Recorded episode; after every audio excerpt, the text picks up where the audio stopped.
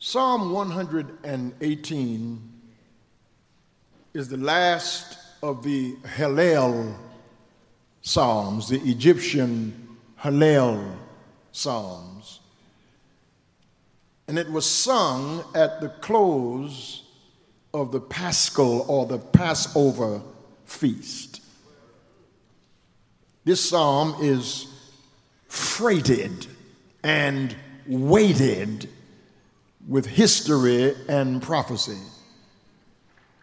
From its being a post exilic psalm,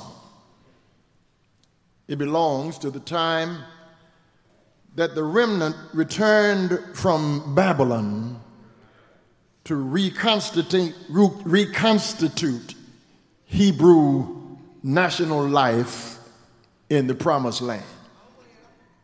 Psalm number 137 reminds us that by the rivers of Babylon, there we sat down. Yea, we wept when we remembered Zion. We hanged our harps upon the willows in the midst thereof, for they that carried us away captive required of us mirth, and they that wasted us required of us a song, saying, Sing us one of the songs of Zion. But how shall we sing the Lord's song in a strange land? Moreover, Psalm 118 may well have been composed in connection with the celebration of the Feast of Tabernacles, the annual feast of rejoicing that the walls of Jerusalem had been rebuilt despite fierce opposition from Sanballat and Tobiah, recorded in Nehemiah chapter 8. The joy of the Lord is my strength. Famed Bible expositor Dr. John Phillips calls Psalm 118 an envelope psalm. It's an envelope psalm, he says, because the first and last verses of the psalm are exactly the same. I submit this morning, Lilly Grove, that sandwiched between verse 1 and verse 29, we believers are delivered from the narrow circumscriptions of time into the illimitable expanses of eternity. The psalm begins and ends with thanksgiving to God for his goodness and his unfathomable grace. In joy and sorrow, in triumph and tragedy, in life and in death, every child of God can instinctively say, no matter what the day brings, God is good. Look with me now at the commencement of this psalm of worship and praise. Verse number one says, Oh, give thanks to the Lord, for he is good. His mercy, his said, his steadfast loving kindness endures forever. This psalm begins, brothers and sisters, with a call to worship. These verses indicate that the call is to corporate thanksgiving by the worshiping community rather than just one individual by him or herself.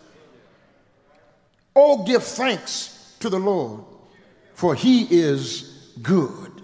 His mercy endures forever. Now, hear me. In this age of built in obsolescence, more and more things are built to be disposable. disposable bottles, disposable diapers, disposable cans, digital screens are raising our children, while adults friend people they have never met and have no intention of being involved with on a personal level. Because cyberspace allows us to live in a world that does not exist. We create features of ourselves that do not exist. And we either friend or unfriend people that we would never sit down to have a conversation with because relationships, friendships of those kinds are disposable. People you talked to last year, you don't even recognize this year people you used to sit with in church now because of COVID restrictions or because of them not coming back to church or because of the distance that uh, COVID 19 has brought to us. Life has changed so drastically that we change friendships and relationships as disposably as we change clothes. But, brothers and sisters, what a blessing to know that against that morose background, in the foreground, God's mercy endures forever. Friends may walk out on us, but God's mercy endures forever. Family members may die and leave us, but God's mercy endures forever. Marriages and relationships may fall apart, but God's mercy endures forever. Our health may fail and we may not be able to walk as far or see as far or hear as well, but God's mercy endures forever. Somebody ought to help me testify that I don't know how it happened to you, but it looked like I just got old overnight. It, it just seems like it was last year I could remember what I wanted to remember. I could tell myself to get up at three o'clock in the morning, and I would get up at three o'clock in the morning. I, I, could just make myself do whatever I want to make myself do. I fell the other day and I thought I was going to die. When I was in my 30s and 40s, I'd fall and get up and, and just go to the restaurant. Now I got to go to the doctor and get a lidocaine patch and uh, uh, some, some hydrocodone, and then I got to soak in some hot water. Somebody ought to help me preach here this morning. I used to remember whatever I wanted to remember. But now, if I want to remember something, I got to write it down. And then I got to remember what I wrote it on. And then I got to remember where I put it. And then when I find it, I got to say, now, what did I write this for? Somebody over 40 ought to help me preach here this morning. Because sooner or later, everything wears out and wears down, but the mercy of God endures forever. Brothers and sisters, verse 2 says, Let Israel say, His mercy endures forever.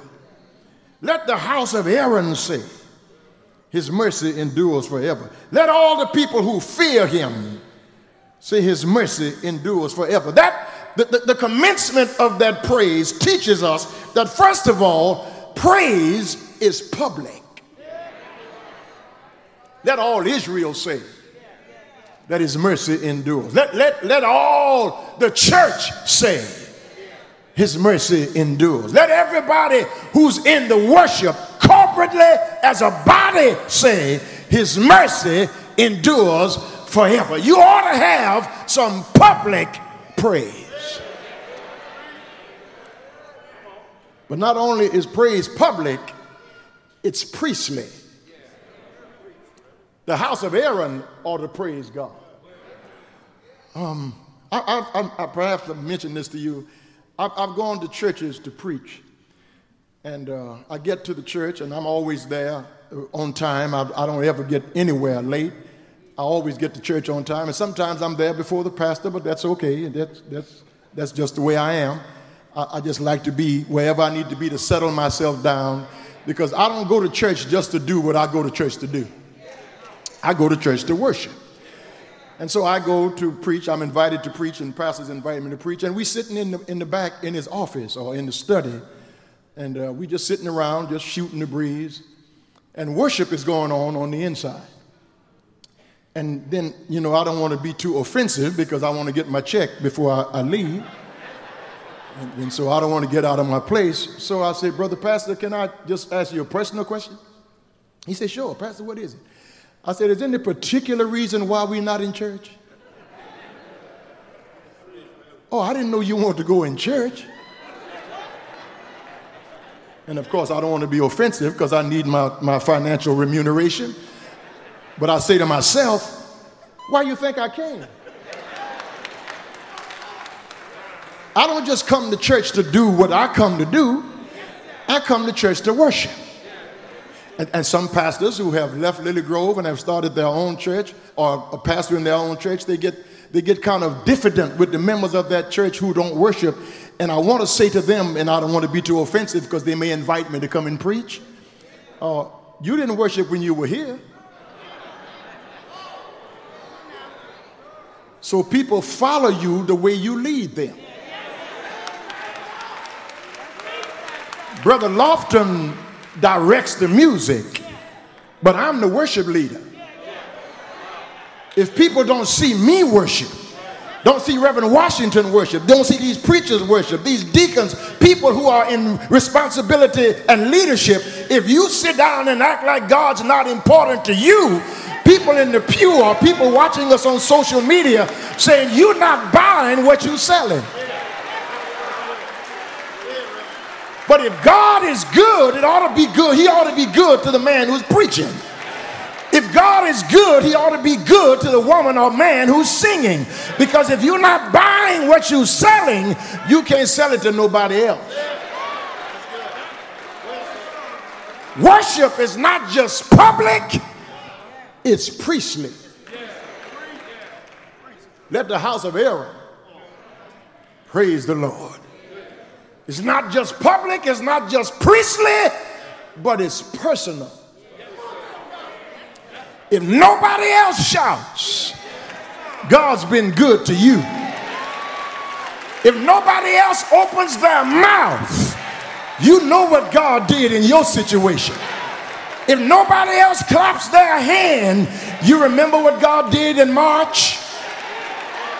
You remember what happened to you in June? When your enemy could have taken you down, but God brought you to a large place I wish I had some noise in here this morning. God delivered you to a large place. You are doing better now than you've ever done in your life. And it has nothing to do with Prairie View or University of Houston. It has nothing to do with your job or your status. Because there's some people with more education than you under a bridge this morning. It's some folk who were started off better than you, but look at where you are and look at where they are. And it's not because they are worse and you are better, it's because His mercy endures forever. I need a witness here this morning who can help me testify I'm here because of God's mercy. I did enough last year, last month last week, yesterday, that I ought to be dead and in my grave. But thank God for His mercy. Thank God for His unfathomable grace. Thank God He's long suffering and slow to get angry. Thank God He is plenteous in mercy because that's what I need this morning. Uh. That's how, that's how worship commences. But now here is the character in this worship. the character of our praise is steeped in our deliverance from distress. The amount of your praise is equal in amount to your deliverance. If you cried out in distress, your cry ought to be equally as loud in deliverance. When you ask God for help and God comes to your rescue, don't go to Cancun. Come to church. I wish I had a witness here. When God has blessed you to amass and to accumulate, and when God has made a way for you, that's not the time to stay away from God. That's the time to come to the Lord's house and say to God, I cried in my distress, and you brought me to a large place.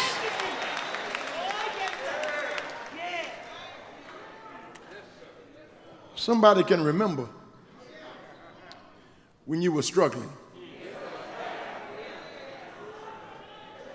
When, when, when you were a year or two in a place that you never thought you'd ever be in. And, and you go back to see where it was you, you found yourself. And then when you look at that and look at where you are now, when you think, the only thing you can do is thank. Thank you, Lord. I don't have to be in that little small apartment no more. Thank you, Lord. I don't have to ride that little car with no hubcaps on it. Thank you, Lord. I can afford to eat wherever I want to eat now. Thank you, Lord. I can wear whatever I want to wear now. Thank you, Lord. I've gotten rid of them people out of my life who didn't mean me any good. Thank you, Lord. I'm surrounded by some Christian friends who love me and support me. Thank you, Lord, that I don't have to care who likes me or who does not like me, who's on my side or who's not on my side. Thank you, Lord, that when I lay my head down to sleep at night, I haven't stolen anything from anybody. I haven't robbed anybody to get what I have. Thank you, God. It may not be much, but it's mine by your goodness and your grace.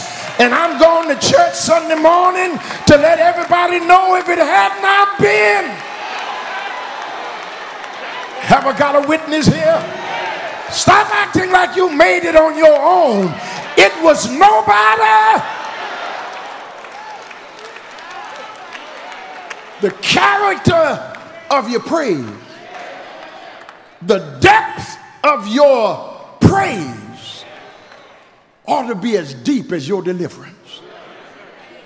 Because the hallmark, the hallmark of every shout of the true believer is that the weapons of our warfare are spiritual and mighty through God to the pulling down of strongholds out of my distress, I called. The Lord answered me and set me not in a corner,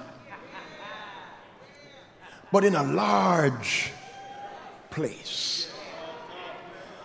So that when my enemies passed by, I wasn't in a corner, I was in a large place. And then he says, The Lord is on my side. Somebody missed that. Not necessarily I'm on the Lord's side, but the Lord is on my side. Here it is. What can man do to me? the Lord is on my side and you gonna mess with me? The Lord is looking out for me and you're gonna lie on me? The Lord is on my side, and you want to fight with me? Fret not yourself because of evildoers, neither be envious against the workers of iniquity. For they shall soon be cut off like grass, and they shall wither like the green herb. That's, the, that's, a, that's a portion in this passage. I don't have time to read it. Read it when you get home. But that's a portion in, one, in Psalm 118 when he talks about the stinging of bees. My enemies are so fierce and so furious that they swarm around me like bees. They are constantly stinging like bees. But here is the shout once a bee stings, it dies.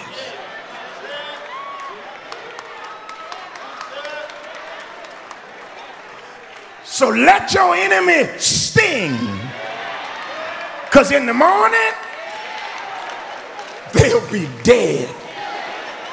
And I don't mean physically dead, I mean they can't hurt you anymore. Have I got a witness here? Because once the devil has thrown his best shot at you and you still standing, the Lord is on your side. I need somebody to help me testify. God is on my side. God is, yea, though I walk through the valley of the very shadow of death, I fear no evil, for the Lord is with me. Your rod, your staff, they comfort me. You, you prepare a table before me in the presence of my enemies. You anoint my head with oil so that my cup is just running over. Surely, goodness, here it is, and mercy, not following me, chasing me all the days of my life. The Lord is my light I need a Bible reader. And my salvation. Whom shall I fear? The Lord is the strength of my life. Of whom shall I be afraid? When the wicked, even my enemies and my foes, came upon me to eat up my flesh, just before they got to me, they stumbled and they fell. Though a host should encamp against me, in this will I be confident. One thing have I desired of the Lord, that will I seek after, that I may dwell in the house of the Lord all the days of my life. Here it is, for in the time of trouble, he shall hide me. And brothers and sisters, I'm trying to leave it alone. But God's mercy and grace is so unfathomable that He'll hide you in plain sight. They're looking at you, they mad with you, but they can't stop you.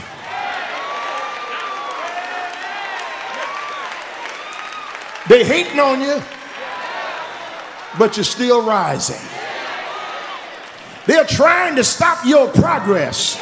And they really mean for you to fall.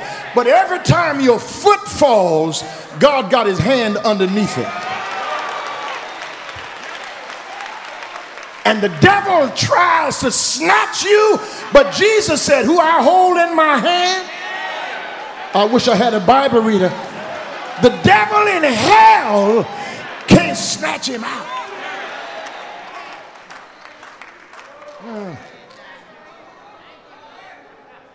Here it is. Here it is. It is better to take refuge in God than to put confidence in man.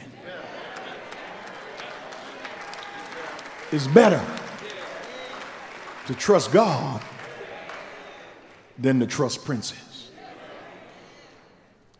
You, you, you saw on the news the year in review, perhaps.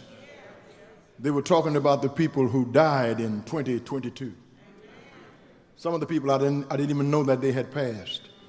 But, but, but princes and queens, uh, important politicians and revered sports figures, uh, people who made their mark in this world are gone. They're dead and buried. And if your confidence was in them, when they died, your sense of security died. If you have your, your, your hopes built in a person other than Jesus Christ, let me hasten to tell you this morning that person is going to disappoint you. Because we are frail human beings with weaknesses and faults and fractures and fissures in our character. And if you're expecting expecting to be with some perfect man or some perfect woman, you're going to be disappointed.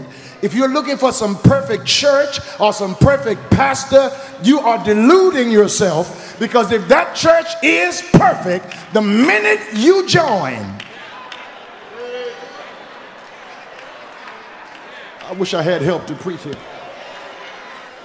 The minute you become a member, it just got messed up because not one of us has reached perfection.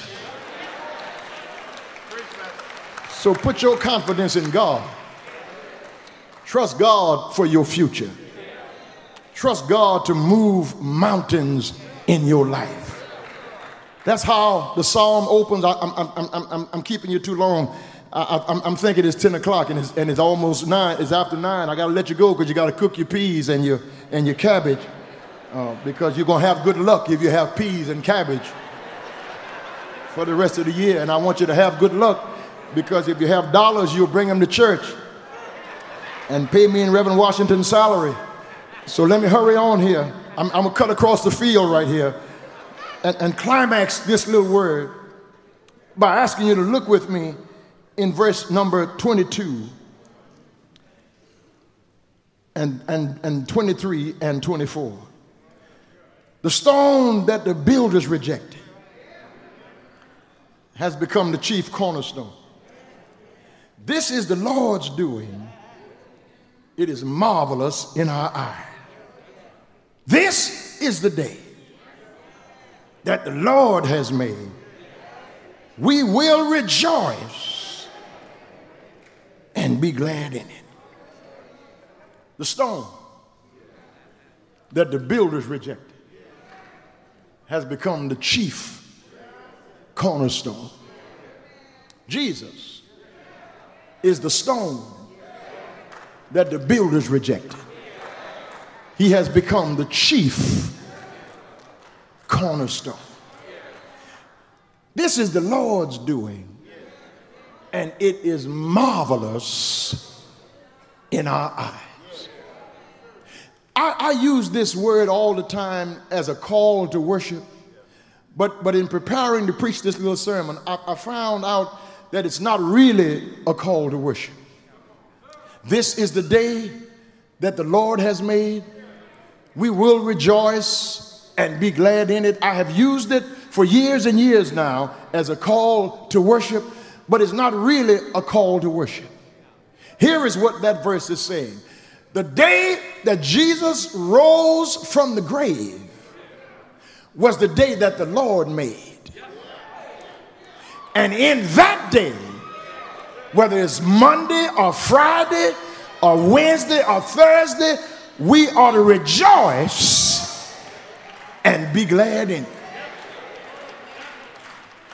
In other words, you don't just worship God at church. You don't just worship God because it's Sunday. Every time you think about what God has done in your life, it's an opportunity to worship because that's the day that the Lord has made. You ought to rejoice and be glad in it. I wish I had somebody here this morning as I close who is a rejoicing, happy, blessed believer in this house today because you've got so much to be thankful for. I know some bad stuff has happened in the past. I know you've got some stuff you wish you could clean up from last year, but God has still been good to you. You still rejoicing. You're still lifting your hands. You're still telling God thank you. In spite of what last year brought, this is a new day. And it's a day that the Lord has made. You ought to rejoice and be glad in it. I'm not going to let anybody steal my joy. I'm not going to let you make me angry enough to stop praising God because God has been so good to me that I can't wait for Sunday morning to tell him thank you. I got to thank him when I wake up on Monday morning. I've got to rejoice if I'm alive on Tuesday morning. I've got to tell him thank you if he gives me a chance on Wednesday morning. I've got to lift my hands if I'm alive on Thursday morning. If the Lord gives me breath on Friday morning, I'm going to tell God, thank you so much. And if God lets me breathe again next Saturday morning, I'm going to tell God how glad I am. And if God gives me health and strength, I'm going to make my way to this church house next Sunday morning. Not just because I have to preach the gospel, but because I love the Lord. He heard my cry. He pitied my every groan. Long as I live, while trouble rise, I'm going to hasten to his throne. If the Lord has opened doors for you, if the Lord has been good to you, you ought to take this time to rejoice and be glad in it. If you don't think it's a good day, try not having another day. I said, if you don't think it's a good day, see what happens if you don't have another day.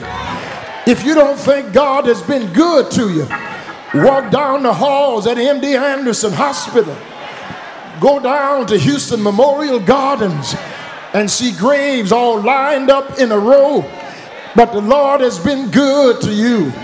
How dare you come in the Lord's house wearing the Lord's clothes, having driven the Lord's car, slept all night in the Lord's bed. I wish I had a witness here. All day long spent the Lord's money. Last night ate the Lord's food because everything you have comes from the Lord. And all that God has done for you, all that God has given you, how dare you act like it was nobody in your life but God that kept you? You ought to rejoice this morning because you got so much to be grateful for. If you can move your hands, you got something to be grateful for. If you can think with your mind, if you can open your mouth and talk, you've got something to be grateful for. If you can clap glad hands, it's because God's been good to you. If you can eat your own food and have an appetite to eat it, it's because God's been good to you.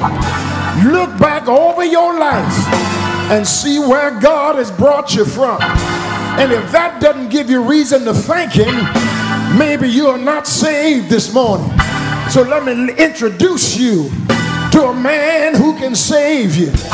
He was born in Bethlehem, reared in Nazareth, baptized in the Jordan, performed miracles in a desert place, wept over Jerusalem, prayed in Gethsemane, and he died on a hill called Calvary. They hung him high, they stretched him wide. He hung his head for me, he died. The choir said that's love. But that's not how the story ends. Three days later, he rose again. Is there anybody here got joy this morning? Is there anybody here know that this is the day that the Lord has made? This is the day that the Lord has made. We will rejoice and be glad in it. Thank you for all you've done for me. Thank you for the prayers you've answered. Thank you for the friends you raised. Thank you for the enemies you put down. Thank you for a job in the morning. Thank you for my health and strength. Thank you for my clothes and food. Thank you for my house and car. Thank you. Thank you. Thank you. He's been good to me. If you don't have much to be grateful for, thank God for this that Jesus died for your sin, that Jesus is coming back in his glory. Tell him thank you. Why don't you tell somebody next to you right now? God's made a way for me. Come on, use your preaching voice. God has opened the door for me. God has been smiling on me. I don't look like what I've been through. God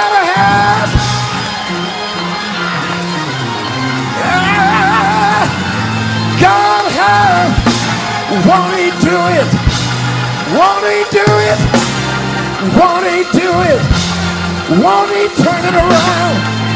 Won't he make a way? Won't he take care of you? Won't he be good to you? Tell him thank you. Thank you. Thank you for all you've done for me. Thank you for the many ways you've made. Thank you for the tears you've dried. Thank you for being a mother for me. Thank you for being a father. Thank you. I know he's all right.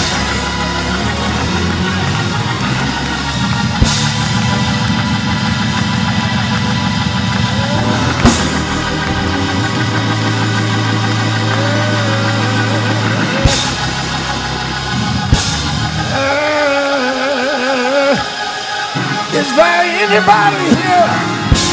Is there anybody here? It doesn't have to be Sunday.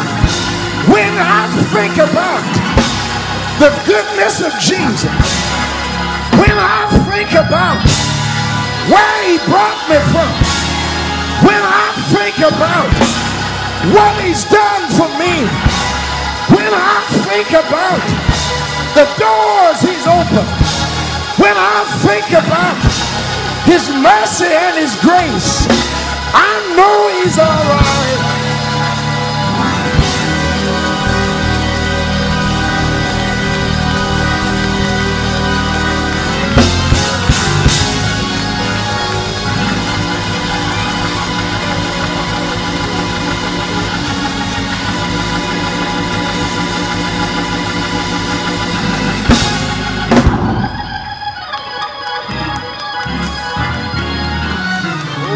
Give thanks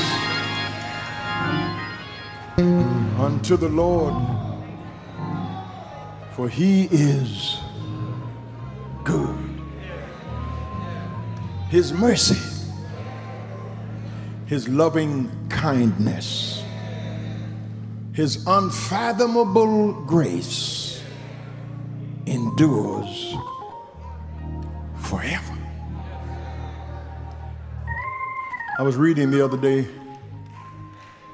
a preacher of another generation said that God sent four angels to find the shore that surrounded the sea of his grace.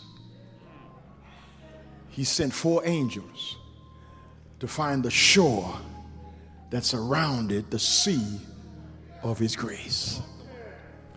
And they traveled a million years and came back to God and said, We're still looking.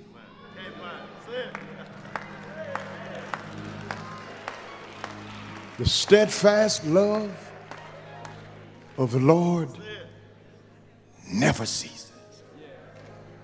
His mercy never comes to an end. They are new every morning.